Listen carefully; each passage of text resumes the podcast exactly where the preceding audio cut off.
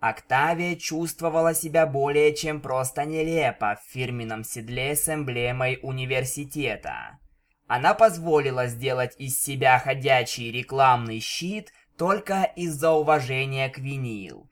По какой-то причине Единорог очень настояла, чтобы она надела его. Проблема была далеко не в стиле, ведь это была довольно милая вещица, прекрасно сидевшая на крупе. Дело было в огромной надписи «ЗМУ» на боку. Октавия старалась не быть такой привередой по части моды, какой была ее мать. Но серьезно, кто захочет ходить с надписями на своих вещах? Вся суть ношения одежды заключалась в создании привлекательного образа, и буквы здесь были явно лишними. Несмотря на свои реальные чувства, виолончелистка постаралась настроиться на позитив, прежде чем пройти в пустой класс вместе с Винил. Что конкретно я должна буду делать? Диджей почесала затылок. Стоять на одном месте, я думаю. Ты так осилишь? Ты неисправима. Первой пуни, которая присоединилась к парочке, была преподаватель, кобылка с бледно-зеленой шерстью и серой экстравагантной гривой. Она подружески улыбалась двум подругам, создавая приятельскую атмосферу вокруг себя. «Здравствуй, Винил, а вы, должно быть, и есть та кобылка, о которой мы так много слышали». «Похоже, что да», — Октавия посмотрела на Винил, интересуясь, что именно так много в себя включала. Учитель смогла уловить направление ее мыслей. «Это была шутка, дорогая. Винил мало о вас поведала. Несмотря на это, я уверена, что вы прекрасно нам подойдете.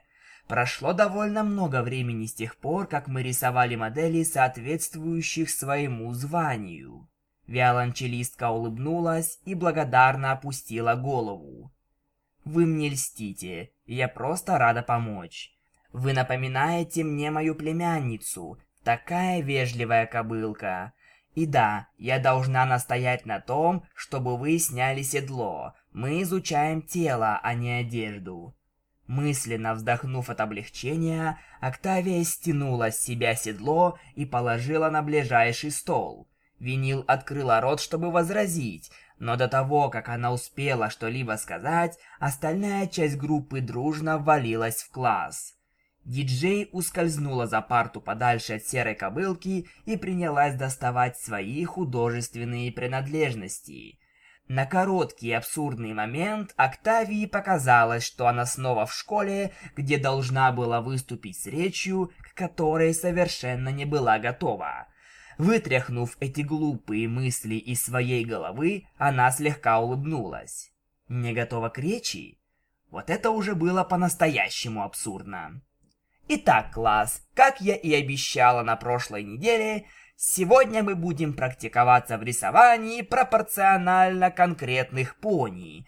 Кобылка указала копытом на виолончелистку. И в этом нам поможет прекрасная мисс... Прошу прощения, я не уверена, что запомнила ваше имя. Моя вина, я не представилась. Меня зовут Октавия. Класс мгновенно наполнился оживленным шепотом. Большинство жеребцов выпрямились, проявив необычайное внимание к главной теме занятия. Винил закатила глаза, когда Шейди последовал их примеру. «Осторожно, а то глаза выпадут, если будешь так пялиться», – прошептала она, с удовлетворением наблюдая за ерзавшим на месте жеребце. «Эй, я не властен над своими глазами. Они смотрят, куда хотят, и сейчас они хотят немного этого крупа. Врубаешься, о чем я?» – прошептал он в ответ, безумно улыбаясь. «О, ты не представляешь, насколько!» «Какой же ты озабоченный! Какая же это ханжа!» Винил фыркнула, но вскоре они оба давились от смеха. Это была приятная пара минут, прежде чем они осознали, что весь класс начал рисовать и поспешно принялась за работу. Октавии было слегка неловко стоять в одиночестве после того, как учитель села за свой стол. Однако ей удавалось оставаться абсолютно неподвижной. Настолько глубоко в работу Винил еще никогда не уходила. Одновременно 3 карандаша рисовали на ее листе, каждый под своим углом и давлением, высекая монохромную копию виолончелистки. Освещенная лучом света, озарявшим и возносившим ее словно облако на небосводе, ее маленькая Октавия выглядела более реальной, чем все вокруг. Сама же кобылка заметила, как одногруппники медленно, один за другим поворачивались к диджею, которая лихорадочно водила по бумаге несколькими, окутанными белым сиянием карандашами. Октавия никогда не видела Винил настолько увлеченной чем-либо. Она познала единорожку с совершенно новой стороны. В конце концов, даже учитель подошла к столу белой пони, чтобы взглянуть на ее рисунок. И как бы бестактно не было прерывать художницу, это было неизбежно. Винил, прости, дорогая, но этот рисунок должен быть реалистичным». Белая единорожка нахмурилась, и карандаши остановились на полпути. Она подняла лист повыше, сравнивая рисунок с оригиналом. «О чем вы? Точь-в-точь, как она». Октавия отчаянно хотела покинуть свой пост и выхватить листок, чтобы взглянуть самой, но подавила это желание и сконцентрировалась на позировании. Чувствуется легкий... импрессионизм. «Что? Как это?» – беззащитно спросила Винил. «Ну...» Учитель наклонилась к единорожке, чтобы не быть услышанной остальным. На мой взгляд, Октавия вовсе не светится изнутри. Похоже, у тебя художественная версия. Оговорки по Фрейду. Виолончелистка увидела, как Винил широко распахнула глаза в ответ на шепот кобылки, а ее белые щеки самым обворожительным образом покрылись густым румянцем.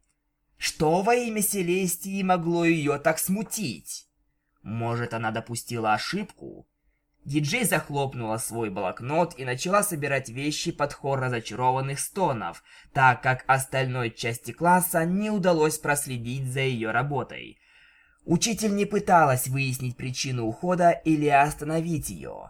Наоборот, она встала перед классом и отвлекла внимание от Винил, рассказывая, как правильно расположить кьюти-марку.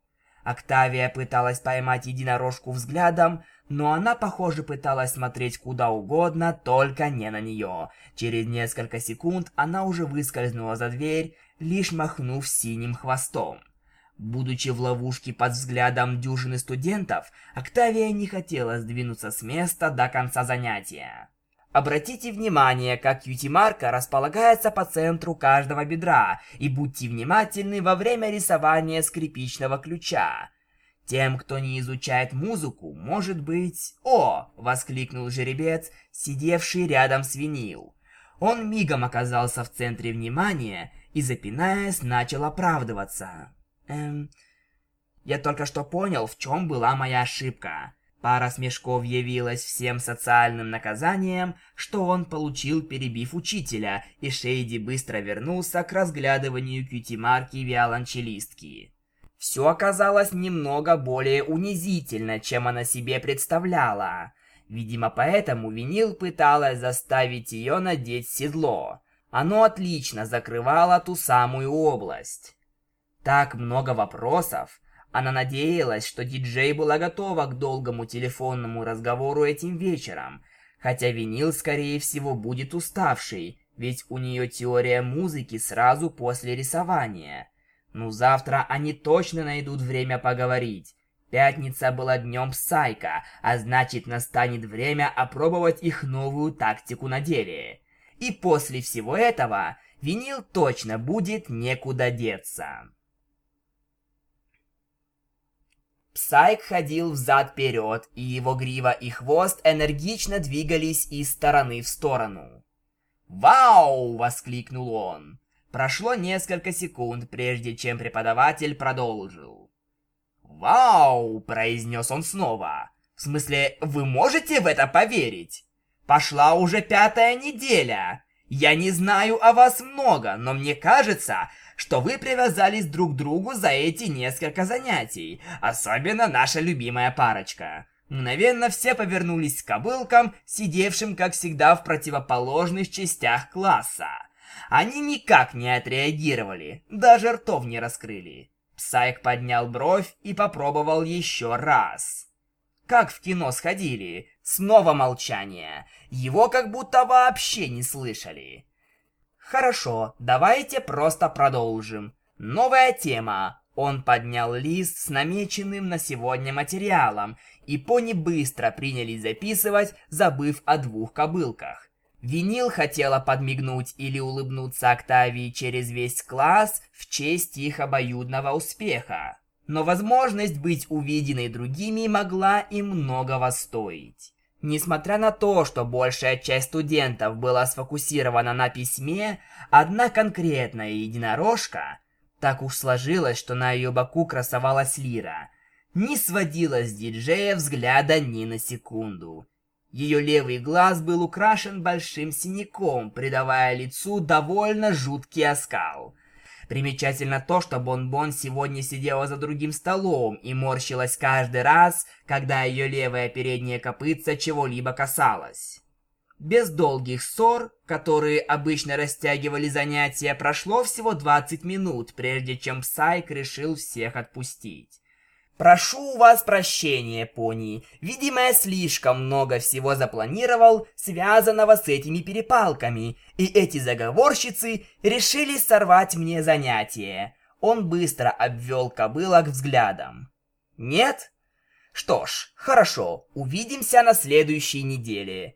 Удивительно, что он выглядел слегка растерянным от их новой тактики.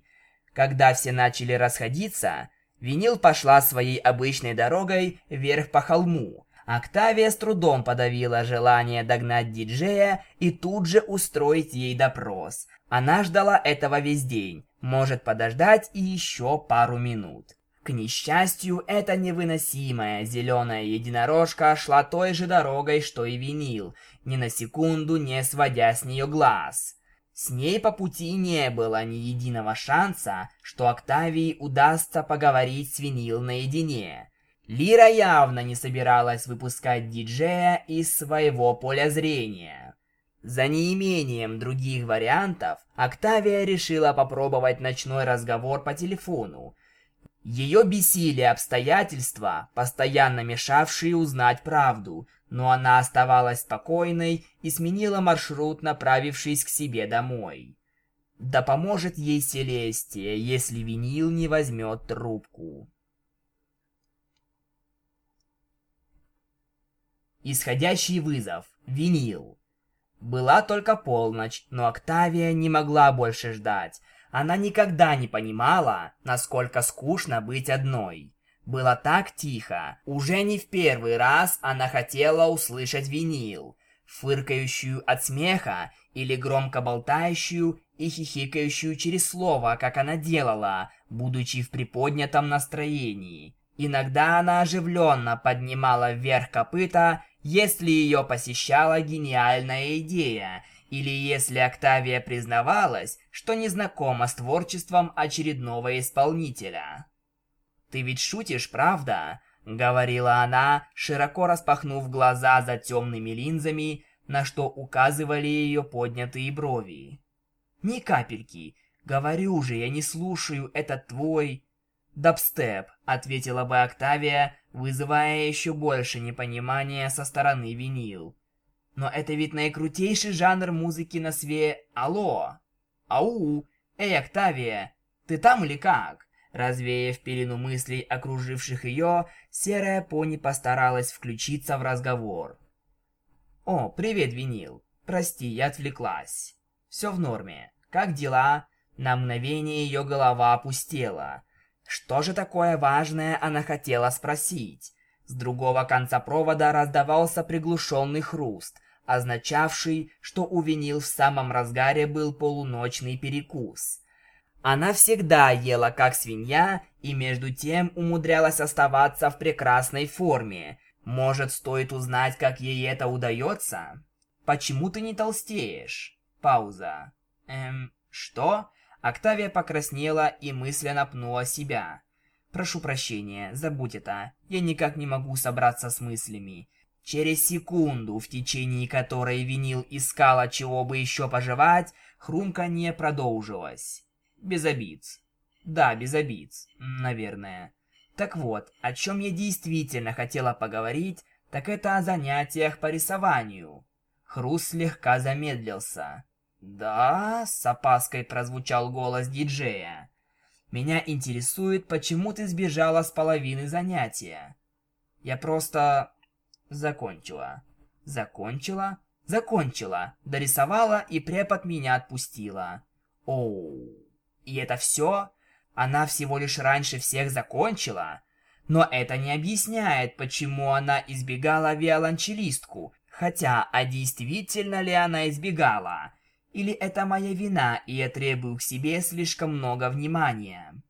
Агась, земная пони, слегка вздрогнула, прежде чем поняла, что Винил, скорее всего, не умеет читать мысли и всего лишь продолжала беседу.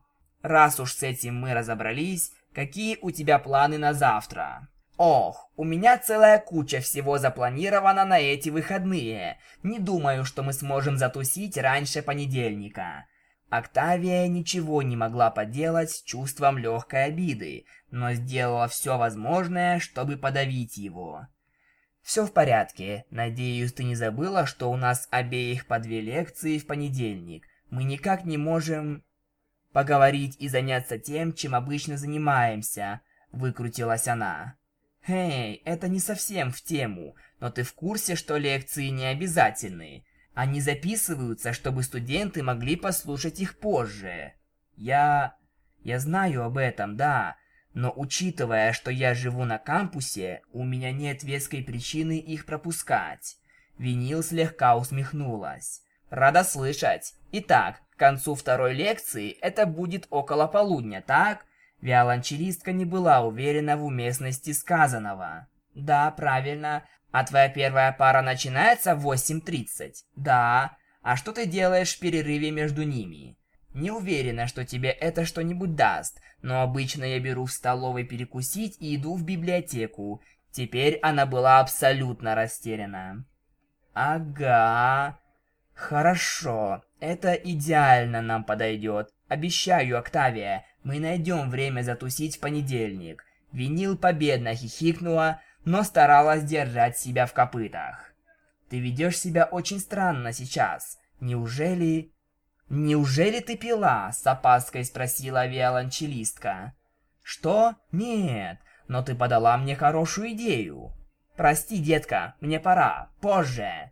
Послышался щелчок, и Октавия снова осталась наедине с сама собой. Без сомнений, Винил направилась в бар, чтобы как следует напиться без видимой на то причины. Эту особенность она никогда не разделяет. Пока что Октавии удается прятаться за своим возрастом, но это изменится через несколько недель, а потом... Ну, она разберется с этим, как только наступит время. Это будет нелегко. Стоп! Винил только что назвала меня деткой? Октавия чуть не завизжала, как маленькая кобылка. «Мое первое прозвище».